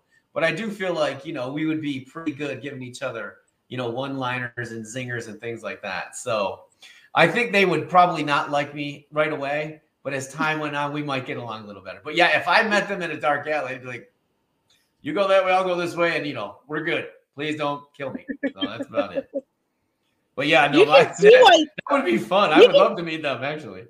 You can see why this is one of my favorite questions of all yes. of our questions. Yes, I would not piss them off because they're not characters that are say, you know, let's let it go. They're like, oh, you don't like us, and that's I'm like, ah, why did I say anything? You know, they they just don't put up with it. Unlike me, I'm much more. Calm Doc just wants to get her inner um, violence out, and um, so this is just. I don't know what you're talking and, uh, about. So but uh, we will go on so we don't lose that family friendly rating. So um, let's take a look behind the curtains about uh, and see how the sausage was made. So, were there any cool scenes that were cut from this first book that would make an interesting story? Well, there is one scene that my publisher said you have to cut this, and I, I, I mean, I said okay.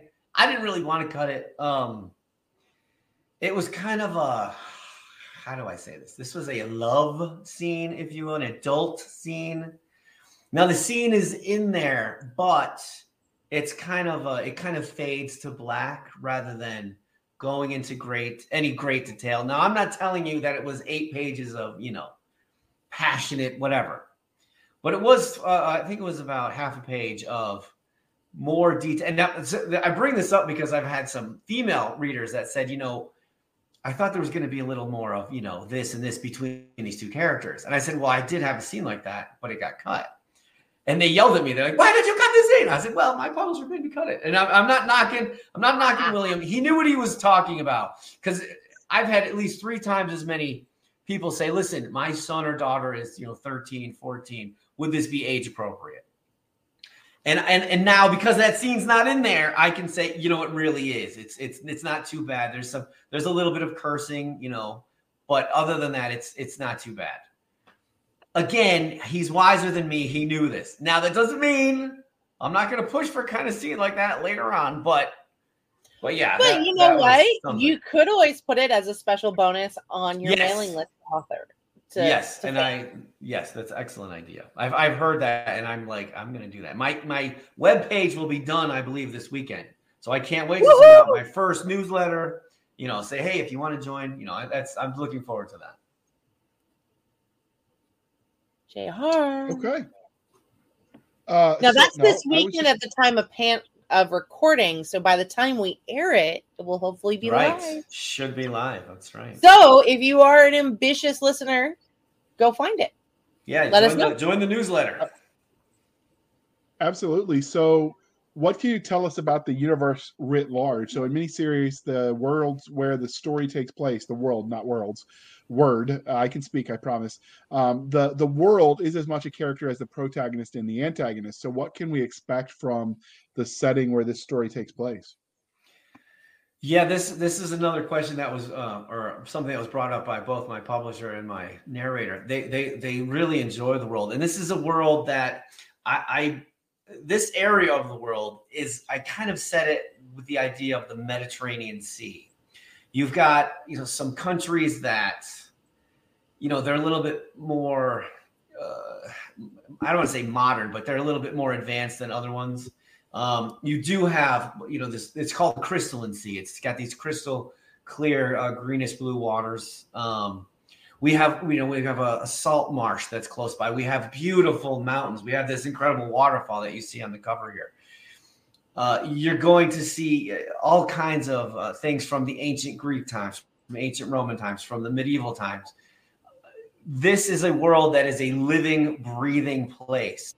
And i tell you as i'm sure you guys know as writers yourselves how much time and energy goes into the backstory of the history of the place and the, and the history of the world and the, and the continents and how they came to be and, and bloodlines and who's in charge and who used to be in charge and who's going to be in charge all of that stuff you know plays a part so for me as as my uh, narrator said you know the setting is really a huge character and what you've got is you've just got these people wandering through it but the setting is one of the main draws to the book So, and I, I again, I, I very humbly said thank you to that because, you know, I, I know how long it took just to get it that way. I mean, I didn't spend those 25 years doing nothing. Okay. That was uh, well thought out. And, um, you know, the cool thing is that as you develop the world, if you find out some parts were um, more popular than others, you can always expand it with short stories or side quests or, you know, however you want to describe spin off books that happen in the same place. Um, but uh, so right now we have two books out in uh, the Raven and the Crow series. Um, but is there? You mentioned that six are coming, but do you have any plans past those six novels, or or do you think that's going to be it? I mean, jokes aside, do, are there spin-off series that you're thinking about already? Well, there's so th- when I'm done with these six, I, I want to finish the the dwarven steampunk novels I talked about. I believe that will be a three book series, and I've decided.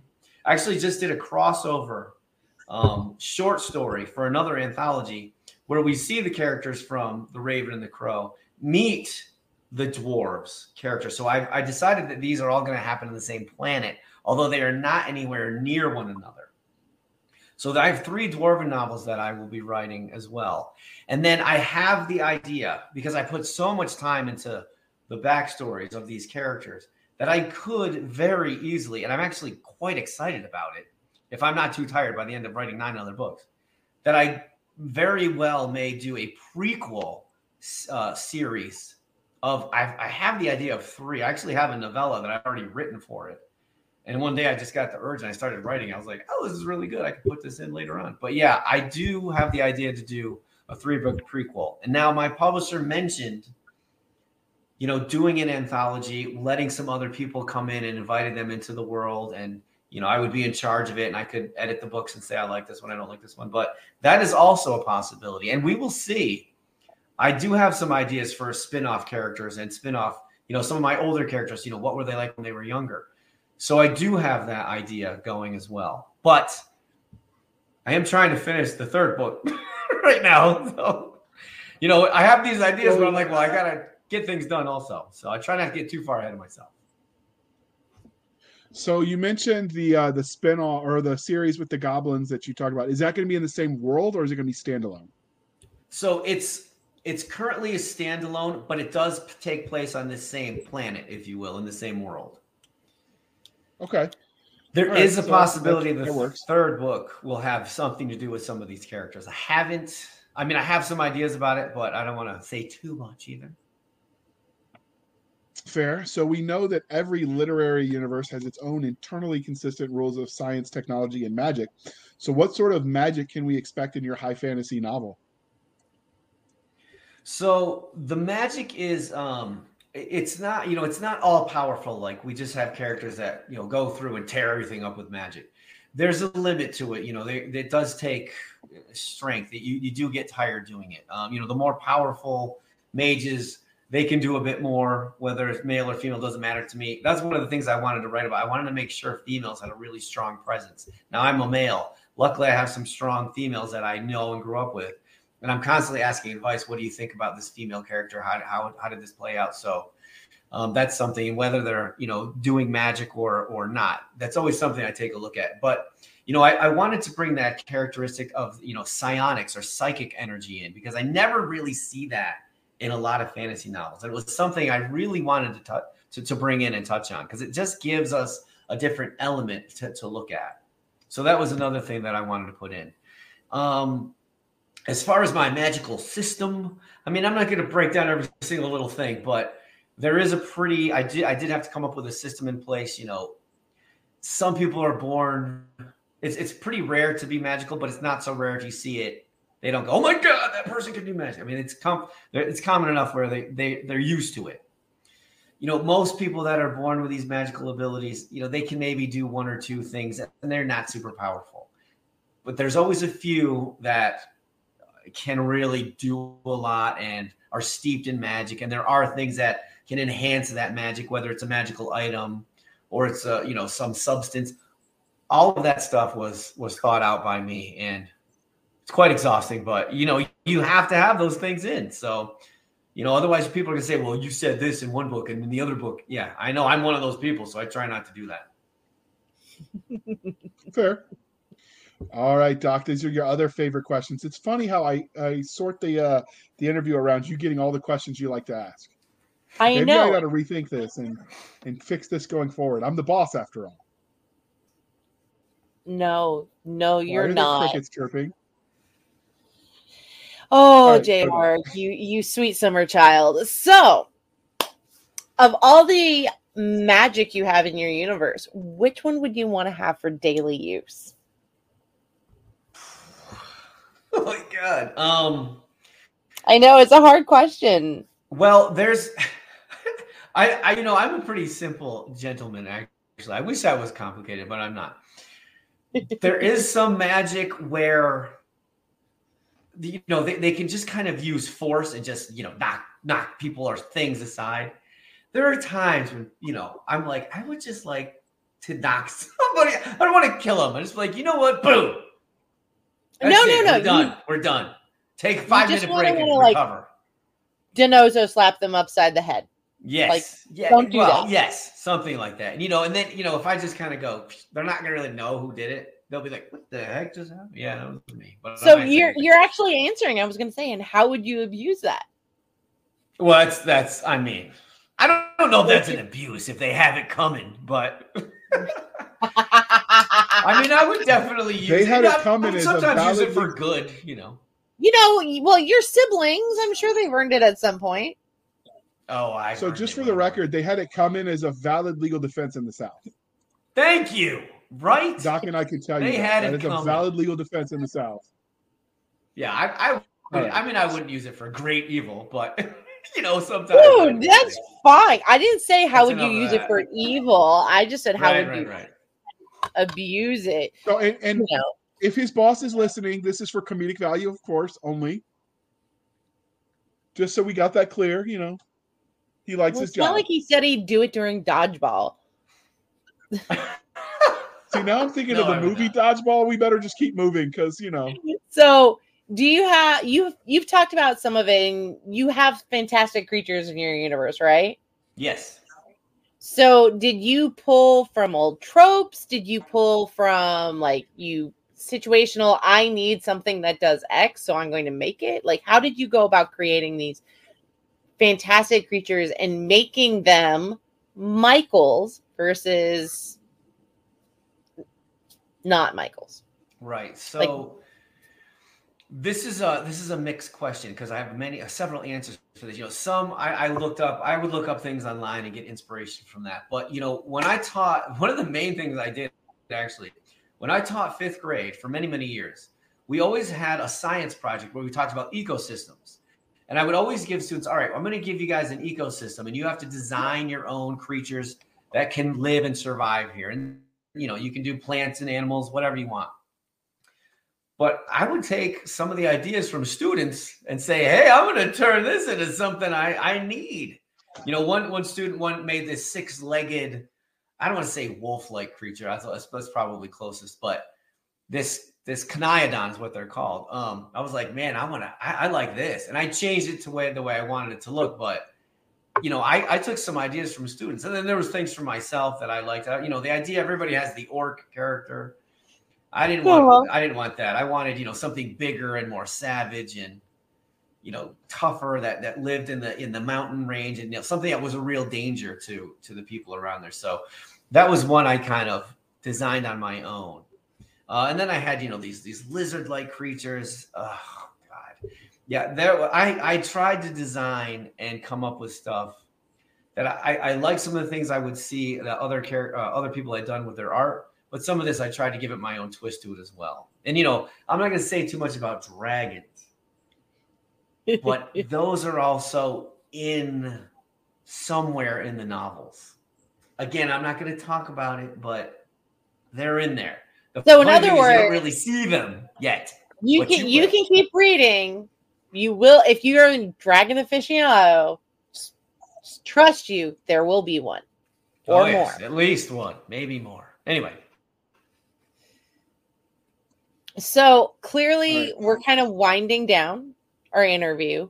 But Okay. are there any? Is there anything we haven't asked that you just got to tell us about with this series? Because definitely, you're passionate, and that is wonderful. Oh yeah, no, I'm excited about it. I, I'm not sure you, there's something I want to say on my own, other than you know, thank you for your time. I, I really appreciate it. And if you like David Gemmell, if you like epic fantasy, I mean, this was written with him in mind. A lot of my writing style comes from David Gemmell. When I first started writing, I didn't really know what I was doing. Not that I know everything now, but as you do it more, you know, you tend to say, "Oh, well, I want to do this, I want to do that." But you know, and I say this all the time. David, I always knew I wanted to be a writer. David Gemmell kind of showed me the kind of writer I wanted to be. And if you like action and you like political intrigue and you like, you know, a little bit of terror, like, oh my God, what's going to happen? Uh, you know, I say give this book a try. It is, if you like the audio books, God's sakes, go for it. What a tremendous audio reader we have. Um, if you just like the, the regular books, also, I, I've gotten really good reviews on it. I, I can't even tell you how humbling that is to read some of the words that people have written about my my work. So that's always nice. So I'm not so sure I have anything else. Questions. Yes. So two quick questions in that regard. Um, is this an Amazon exclusive or is it wide? So you can get it on Amazon. It's on Kindle Unlimited. I believe you can get it through, you know, I think you get it. You can order it on Barnes and Noble. You can get it on Walmart.com. I think I saw it on there it's it's in quite a few places. If you just type in the Raven and the Crow, Dark Storm Rising, you'll see all the places. Amazon so, is the most prevalent. If you're in Kindle Unlimited, that means the paperback and the audio you can get through, wide, and then the you can get it through Barnes and Noble. Yes, yeah. The ebook as well. I think you can. Don't quote me on that though. I'm not sure. One second. I don't know if okay. I was just you can get a hardcover like through Barnes and Noble. Ooh, fancy. Yes. So I just you know wanted people to know where they could find it. No, no. I appreciate that. Um, I, I love it when I can get question, a book but, through my Barnes and Noble. So it makes me. I know Doc is really Barnes and Noble is Doc's happy space. So you know we try to to indulge her. Um, it is my happy space. Uh, she actually had to quit her job there because she was paying them so much money she just couldn't afford to keep working there. Oh, is that too right? many books around her? She just buy them all. you didn't get yeah. a. You didn't she'd get end up with. She'd end up. She'd end up even with the discount. She'd end up owing them more money at the end of the term. She's just like they do an amazing. For the record, they do an amazing discount for their employees, and I had amazing managers when I was working there. Nice. So Okay. So now that we're done making fun of Doc. so I was not making of fun of her. Okay, well I was. So this is the part of the introduction or introduction. Wow. Uh it's it's late at night, people. It's it's after eleven. Okay, uh, when we are recording, not when you're listening. So before we let you go, we'd like to uh, harken back to the olden days, dear listeners, and remind you to please be kind and speak your mind on the reviewing platforms. Your reviews help the right readers find the right books. Uh, and it does sound like Michael reads your review, so there's a plus. You could talk to him in the reviews, um, and you know you could tell him everything he did right and why this is the most glorious book you've ever read. so it, it, it's just how that works. Um, Doc, are you allowed to review books on Barnes and Nobles for people that buy on their website? Yes, you are. So you can. Why do you even ask stupid questions? Because their website looks like it exists in the 1990s and they've never updated it. All right. You know what? Their but, book I mean, selection is updated, I, so that's what counts. This is true, but I go to in-person stores because their website just makes my eyes twitch. It's just that bad but they could do better, and I'm sure maybe someday they will. You're going to go to their doc. What's going to happen is you're going to walk into the owner of Barnes and Noble's office. You're going to kick the door in, and you're going to say, "Hey, you," and you're going to use your knife hand, fix your dang website. Can you do that for me, Doc? No, I think there's no? snow there. Okay, well that's that. That is the not the place you want to go when you die. Uh, I am absolutely convinced the road to hell is paved with snow.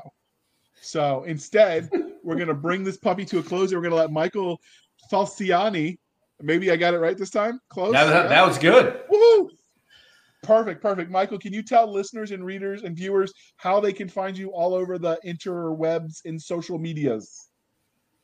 You can find me at Michael K. Falciani on Facebook. You can find me at Michael K. Falciani on Twitter. You can find me Michael K. Falciani on Instagram. I am also, I do have a website. By the time this airs, it should be up. It is michaelkfalciani.com.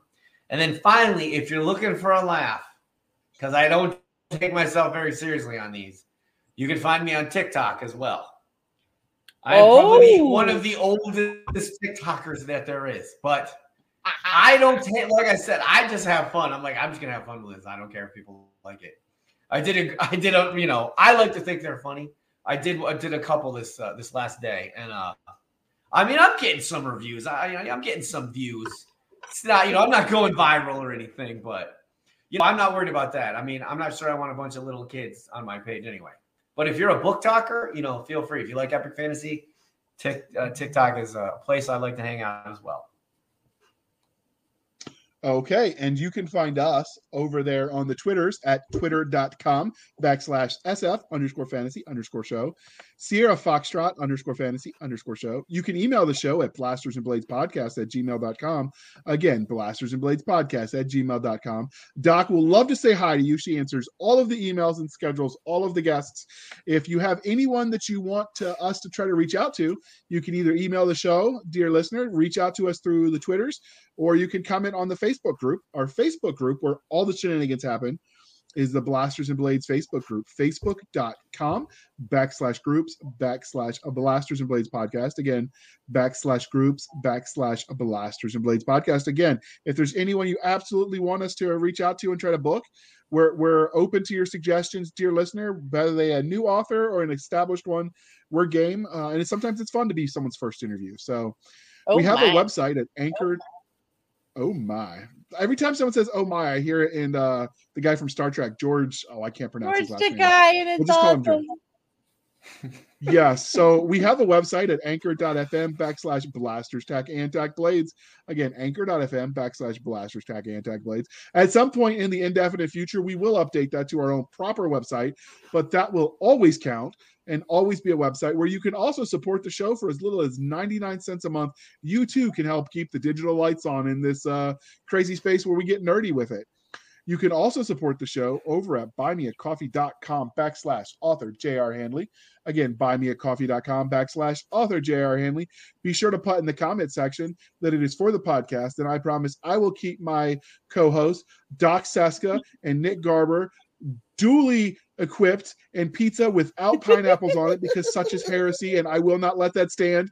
So we will give them right, regular like meat lovers pizza, pepperoni pizza, normal people pizza, but none of that weird stuff, people. And please, for the love of all is holy, for the love that is holy, all that is holy, please stop sending me all these heretical pizzas with things like cucumbers and peeps and all this other weird nonsense. I my head is going to explode. Stop it. Don't do it. You know who you are. Enough is enough already. All right. I thought you really liked the avocado the one. I thought you really dig the avocado was, pizza. Doc, you told people that. And you told people we put peanuts on my pizza, and they're sending me all of the trash that's on the internet with pizza pictures, and I don't know if my brain can recover from such heresy. You'll survive. It's okay. What doesn't kill you makes you stronger. That's so, what my drill always told me. It builds character. And they were right. so Thank you for spending some of your precious time with us. For Nick Garber, J.R. Handley, I'm Doc Cisca. This was the Blasters and Blades podcast. We'll be back next week, same time, same place, indulging our love of nerd culture, cheesy jokes, and of course, torturing JR, because who wouldn't want to torture JR?